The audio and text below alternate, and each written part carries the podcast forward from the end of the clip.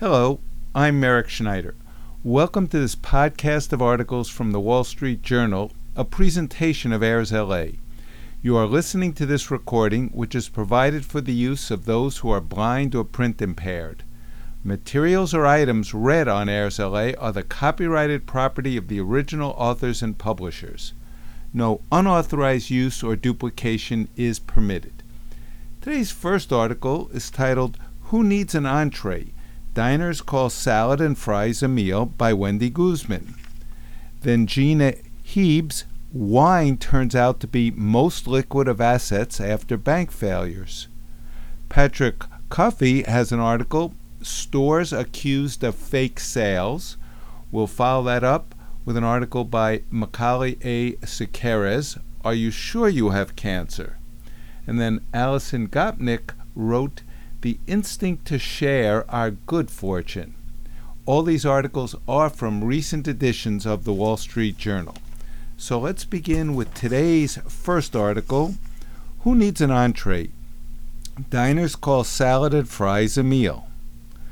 The New York City Cabaret Club 54 Below used to see a steady stream of orders for burgers and heartier entrees, such as their chili rub skirt steak with bliss potatoes or their rib sticking pasta dish, the cavatelli pomodoro with spinach and zucchini.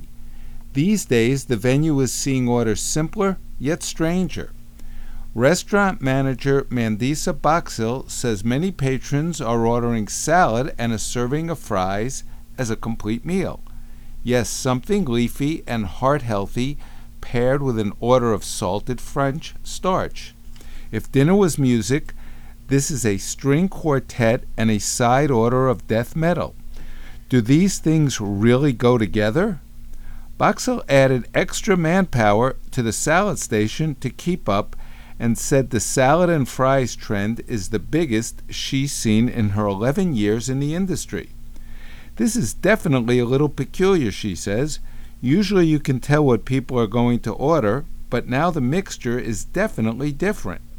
American diners have long adhered to basic unwritten rules about what goes with what meat and potatoes, eggs and bacon, or a dinner that starts with soup, then salad, entree, and dessert.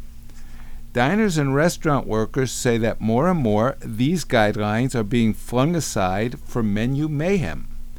Fries, traditionally paired with burgers, have become salad's best friend. A starter can be had any time, while a main may be skipped altogether.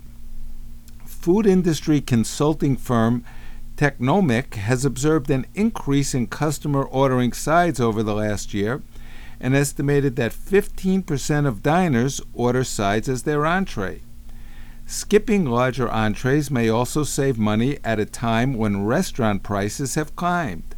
According to market research firm Datassential, the median price of a beef entree at a casual and fine dining restaurant is $22.95. A non fried veggie side costs about $4.50. Other appetizers, such as sliders, are $10. We've gone to a space of more liberated dining, says Nia Grace, who owns three Boston restaurants, including Darryl's Corner Bar and Kitchen. Some patrons make a reservation for dessert only or swap and choose from around the menu. They'll say, I'll do this and that, and listen, give me one of those, give me that. I'll pair it with this, and we'll share that. She recalls one customer ordered chili, a side of cheese, and Cajun fries, and then proceeded to make chili cheese fries right at the table. Younger diners won't be pigeonholed into one page of the menu, says Lindsay Kelso, 26, who works in digital communications and lives in Savoy, Illinois. She's a salad and fries regular. We were raised in a society where it was so eat healthy food with the older generation, says Kelso. Supplementing salad with fries, she said, it's like I am, but I'm getting a little treat with it. The salad and fries craze speaks to an emerging connection between indulgence and mental health, says Diana Kelter, Associate Director of Consumer Trends at market research firm Mintel. Although indulgence is typically regarded as bad for physical health, Generation Z sees it as helpful for mental health. More Generation Z adults, ages 18 to 26, rank taking care of their mental health as a top three health priority, according to a Mintel report. Cobbling together sides also helps with portion control. India Davis, 32, a Nashville, Tennessee financial coordinator, says she's noticed herself struggling to finish a full restaurant meal. On a recent trip to Cheesecake Factory, Davis barely finished half a cheeseburger and preferred to munch her sides of Brussels sprouts and fries. I don't know if it's just me getting older or what, she says, but I was like, this is ridiculous. Davis took home the leftover cheeseburger and later made it into its own meal. In ordering only apps sides as an entree at a fine dining restaurant frowned upon, asked a recent poster on a Reddit forum for food servers. It drew nearly 2,000 views and more than 300 comments, with most saying to order what you want. In most cases, ordering side dishes as appetizers is lame said Adam Reiner, author of food blog The Restaurant Manifesto. Reiner, who has worked at fine dining restaurants, says diners hack the menu to find cheaper apps, but the savings aren't worth having a boring meal. He's seen people order sides of sauteed escargot or steamed broccoli rabe as appetizers that wound up unfinished. Pairing greens with greasy sticks of starch isn't entirely new. The famed Pittsburgh salad has fries on top. The current craze often involves a Caesar salad and side of fries, perhaps with a Diet Coke or wine. Some fans top salads with chicken or salmon, or spring for truffle fries when the opportunity presents. Haley Schuster, a 23 year old in Austin, Texas, posted a TikTok video captioned the feminine urge to order a Caesar salad with a side of fries to the tune of This Will Be an Everlasting Love, which has reached 8 million views. Houston High School student Maite Chacon says she doesn't usually order salad, but tried the salad fries combo after seeing buzz about it. Five minutes passed by and the fries were halfway done, she said, and the salad was still there. And now wine turns out to be most liquid of assets after bank failures. Frank Martell knew he had scored when he bought dozens of bonds from Silicon Valley Bank and First Republic Bank. Bond wine, that is, a hard to find Napa Valley cult favorite that goes for several hundred dollars a bottle. The Cabernet Sauvignons were part of two massive wine collections the government seized this year one from SVB and one from First Republic after the two California banks collapsed. The idea that a bank would have had this at all in their asset list is kind of uncommon, says Martell, Senior Director of Fine and Rare Wines at Heritage Auctions, headquartered in Dallas. They suited us just perfectly. Heritage doesn't claim to be huge in wine, a market it first splashed into in 2010 and is instead known for its rare coin and other collections. But when Martell heard through the grapevine that the Federal Deposit Insurance Corporation was having the wine auctioned off, he was eager to jump in. After all, a rare coin company buying wine from two claps back seemed, if nothing else, weirdly poetic. Martell found out about the government wine from a colleague who had come across a social media post linking to the online auction run by Worley Auctioneers. On behalf of Heritage, he competed with a handful of other bidders for the roughly 1,900 bottles from SVB, wine racks not included. After a number of rounds, Martell won the auction for the SVB wine list for roughly $150,000 with fees, a discount of about 40 percent. Later, he nabbed the more than 400 bottle First Republic wine collection for less than $20,000, about the same discount. Together, the collections include bottles with price tags that range from $3 to $1,000 a pop. Martell estimates Heritage will make tens of thousands of dollars from the two bank wine collections, some of which the company plans to sell at its fi- fine and rare wine signature auction in Beverly Hills in September. Heritage went back and forth over whether to advertise where the wine had come from. It ultimately decided it would. Regulators might typically be associated with the minutiae of monitoring capital levels or double checking paperwork. But things like a 1,912 bottle wine collection are also part of the FDIC's world. When banks fail, the government can suddenly find itself in charge of specialty assets that are extravagant, strange, or even in flames. The oddball asset sales are lore within the FDIC. A column in its internal newsletter periodically plumbed the history until the author, Jay Rosenstein retired in 2020, an agency spokesman said. Among the items it recounted 25,000 pounds of frozen rabbit, a 12% share in the Dallas Cowboys in the late 1980s, a coal mine that was oh fire the day the bank was closed, and abandoned churches and synagogues. Once the FDIC seized a styrofoam cooler that turned out to be holding a human skull. I guess you could say that the failed bank side of the FDIC's work reflects the diversity of the banking business, from earth to the heavens above, Rosenstein wrote in a 2006 newsletter. A Heritage spokesman said the company will pass on a 13 passenger corporate jet that the FDIC seized from First Republic and recently put up for sale nor was it interested in two nine pound Baccarat crystal figurines of an eagle, the First Republic mascot, handmade in France. Banks can keep wine on hand to woo clients, while some view it as an alternative investment they can toast. The Liv-Ex Fine Wine 1000 Index, which tracks a thousand wines across regions, has risen by roughly a quarter over the past five years. Wine as an asset class has really grown in the last 10 or 15 years, Martell said. Until SVB and First Republic, the FDIC hadn't recorded any wine asset sales for at least a decade or so, the agency said.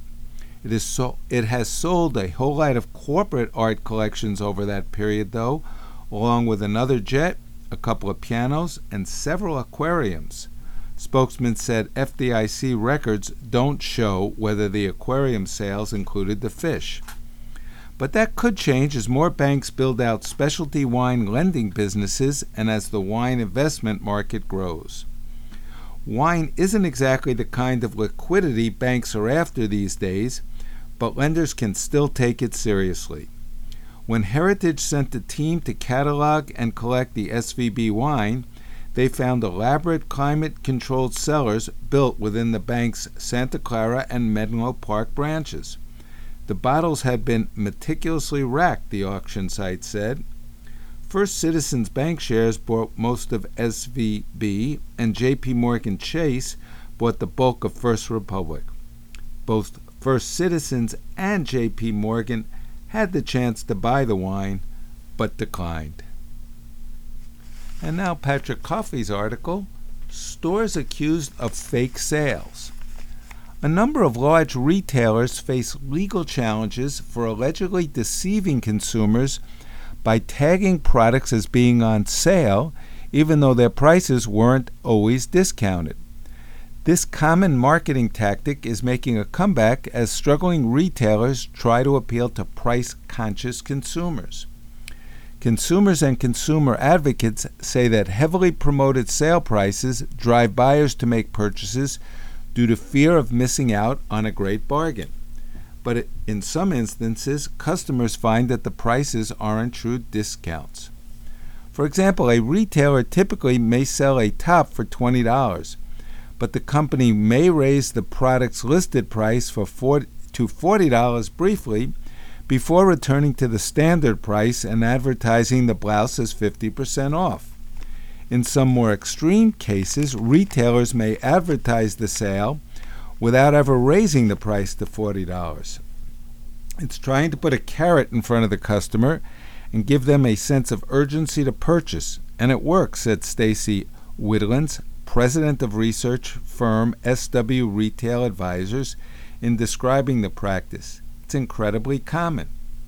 Many states regulate this practice, and retailers have been paying more attention to related laws in recent months because there is no question that it's a burgeoning area of litigation, said Stephanie Martz, Chief Administrative Officer and General Counsel for the National Retail Federation. Retailers including J.C. Penney, Foot Locker, and Eddie Bauer currently face lawsuits over allegations of fictitious or deceptive pricing. Boohoo, owner of retail brands Nasty Gal and Pretty Little Thing, recently settled a deceptive pricing case in California for $197 million. Computer maker Dell agreed this month to pay $6.5 million to settle accusations from the Australian government that it used misleading prices on its website. Such pricing practices all but disappeared during the pandemic as retailers struggled to stock goods and customers faced long wait times. Over the past year, however, retailers increasingly use this approach to drive sales and unload excess inventory as rising inflation and other economic concerns led consumers to pull back from making discretionary purchases, experts say. A number of chains, including Macy's, Foot Locker, and Dick's Sporting Goods, reported weaker than expected sales this quarter, citing factors such as continued inflation. Retailers are trying to survive and trying to gain market share, and they'll do it at any cost, says Widlitz. Many consumers aren't aware that these supposed sales are designed to manipulate them, said Joe Urbany, professor of marketing at the University of Notre Dame's Mendoza School of Business and co author of a new research paper on deceptive pricing published in the Academic Journal of Marketing. Retailers will continue to promote such misleading deals since the risk of losing market share is greater than any monetary damage they may incur from related legal cases, Urbany said. The rise of e commerce has opened up new platforms for such practices. On Amazon, for instance, the seller of a $114.99 vacuum cleaner over a two day period marked it down from $240.99 to $189.95. After this period ended, the seller once again listed the product at $114.99 with no reference to the higher prices, according to a research study. Amazon has since introduced an unspecified series of mechanisms to detect and prevent this sort of behavior among sellers, a spokeswoman said. The Federal Trade Commission produced a series of pricing guidelines several decades ago, but largely stopped pursuing related claims in the 1970s. The pricing guidelines have not been a priority for the FTC. Most administrations have thought it was more efficient to let the states deal with it, said James Kohm, Associate Director of the FTC's Enforcement Division. Retail chains facing related lawsuits may argue they never intended to mislead consumers and that they struggle to comply with pricing regulations that vary from, from state to state, said John Villafranco, a partner of law firm Kelley, Drye, and Warren, which has represented defendants in similar false advertising cases. Another common argument is that consumers suffer no real material loss if they can't claim that the products they purchased were defective or that they are worth less than the price paid. A Washington state judge recently dismissed a case against the owner of Aeropostale and Eddie Bauer after finding the plaintiff had suffered no real damage from paying $6 for a pair of leggings with the allegedly deceptive reference price of $12.50. Eddie Bauer's parent company, SPARC Group, did not respond to requests for comment. And now, are you sure you have cancer? The patient who came to me for a consultation was frightened. He was in his 60s and had gone to the emergency room a couple of weeks earlier because he was fatigued and had been losing weight. His blood counts there weren't normal. He had profound anemia and a struggling immune system. This prompted a hospital admission for blood transfusions to correct the anemia and a bone marrow biopsy to determine the cause of his deficiency. The biopsy report indicated he had cancer, either MLD syndrome or acute leukemia, and the hospital physician told him he needed to see a specialist, me, to get his affairs in order. Cancer is characterized by excessive growth of abnormal cells that ignore the body's signals to stop growing. Cancer encroaches on normal tissue and compromises its function. When this happens in the lungs, a mass forms, causing difficulty breathing or coughing. Leukemia arises in the bone marrow, the tissue that makes bone cells. When cancer cells grow there, the factory breaks down and blood counts suffer. I reviewed my patient's bone marrow biopsy report from the other hospital, and it indicated that a quarter of his bone marrow was infested with leukemia. But something didn't feel right about the diagnosis. My patient's blood counts weren't quite as devastated as I usually see in such a case. He also seemed healthier than my other patients with leukemia. I repeated his bone marrow biopsy just to be sure and ordered some additional blood tests. Making a cancer diagnosis can be tricky, particularly for uncommon cancers. Acute myeloid leukemia, which represents 1% of all new cancer diagnoses, affects about 4 in 100,000 people in the United States a year. Breast cancer, for, by comparison, accounts for 15% of new cancer diagnoses and occurs in about 130 in 100,000 women in, in the United States a year. A general oncologist practicing in a community setting sees many more women with breast cancer than people with leukemia, as does a pathologist analyzing the tumor biopsy. Both have more experience in identifying common cancers and may miss subtleties that could suggest or rule out rarer conditions. How often do mistakes in diagnosis happen? I lead a study conducted through the National Heart, Lung, and Blood Institute and the National Cancer Institute, in which we collected clinical information and bone marrow samples from 2,000 people who had, who had abnormal blood counts. They were enrolled from over 140 cancer centers around the United States. We compared the diagnosis of those local cancer centers with those of pathologists who have expertise in leukemia and reviewed the same bone marrow specimens. The results were surprising. Expert, di- expert pathologists agreed with the diagnosis of local doctors only 80% of the time. That means one in five patients may have been told that they had cancer when they didn't, that they had a different cancer from the one growing in their bone marrow, or that they were cancer free when they weren't. Expert analysis of the specimens occurred months after the biopsies, so this information couldn't be fed back to patients in real time. Three of us who specialize in leukemia reviewed the treatments given to patients at their local cancer center and discovered something even more disturbing. About 7% of patients who received the wrong diagnosis also received the wrong therapy. Some were undertreated, while others were given chemotherapy without a verified cancer diagnosis. That almost occurred with my patient. His second bone marrow biopsy, which was evaluated by our pathologist, came back normal. His vitamin B12 level, on the other hand, was quite low, but shots of the vitamin would restore that and restore his blood counts. When we told him the good news, he broke down in tears, held his head in his hands, and rocked back and forth as he thanked God and us. I can only imagine the stress he had been under during the weeks he thought he had leukemia. Similar rates of misdiagnosis have been reported in breast cancer, melanoma, lung cancer, and other tumors. Some of these are subtle differences in pathological classifications that only eggheads like me would debate and don't affect the patient's prognosis or treatment. Others are more serious. The accuracy of a cancer diagnosis can affect confidence in the efficacy of newly approved cancer drugs, too. I recently participated in a meeting of the Food and Drug Administration's Oncologic Drugs Advisory Committee, in which our panel offered its opinion about a clinical trial of a drug to treat patients with aggressive lymphomas.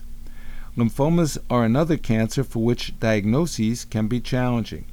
In a 2012 study from Memorial Sloan Kettering Cancer Center of over 700 patients with lymphoma referred for a second opinion, some 17% revealed a major revision in their diagnosis, which altered the recommended treatment. At the FDA meeting, we learned that for one subtype of aggressive lymphoma, the new drug worked well, even extending patient survival compared with the standard therapy. For another subtype, the drug didn't appear to make much difference.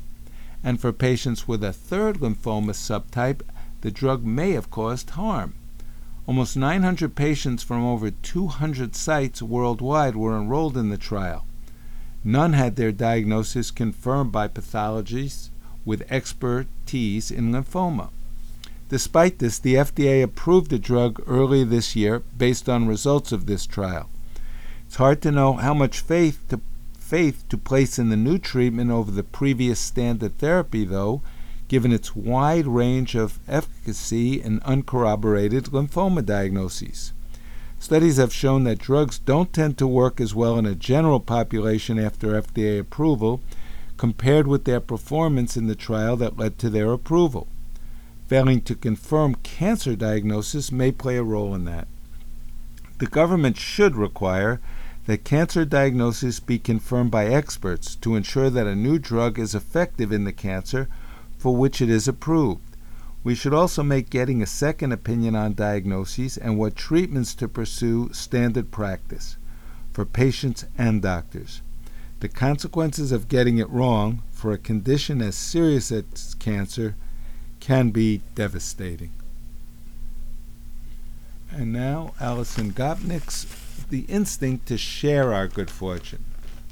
What would you do if suddenly, out of the blue, someone gave you $10,000?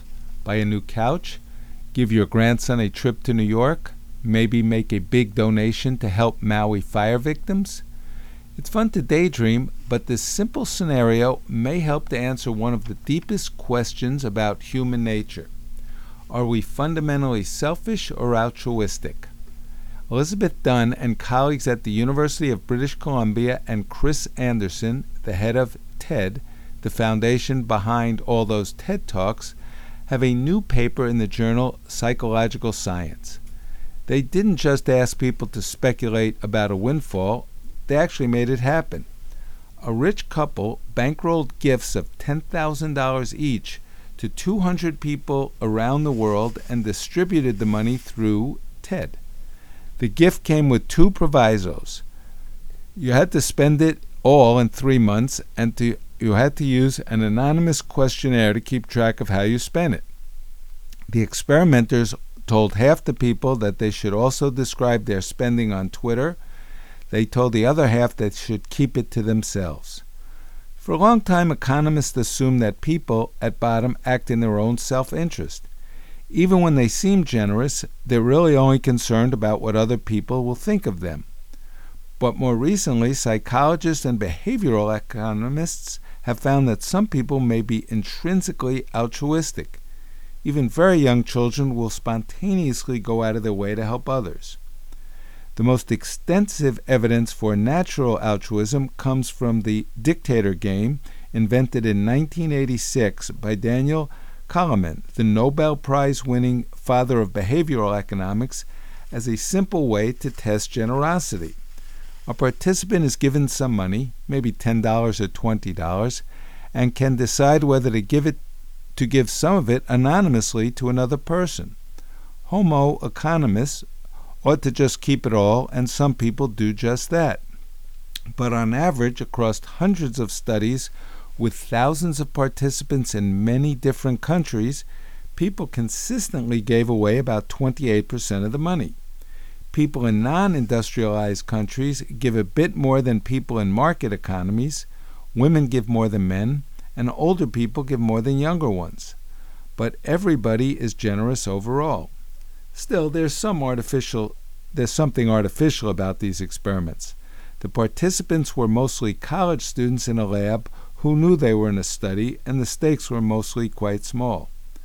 What would people do in real life with serious money?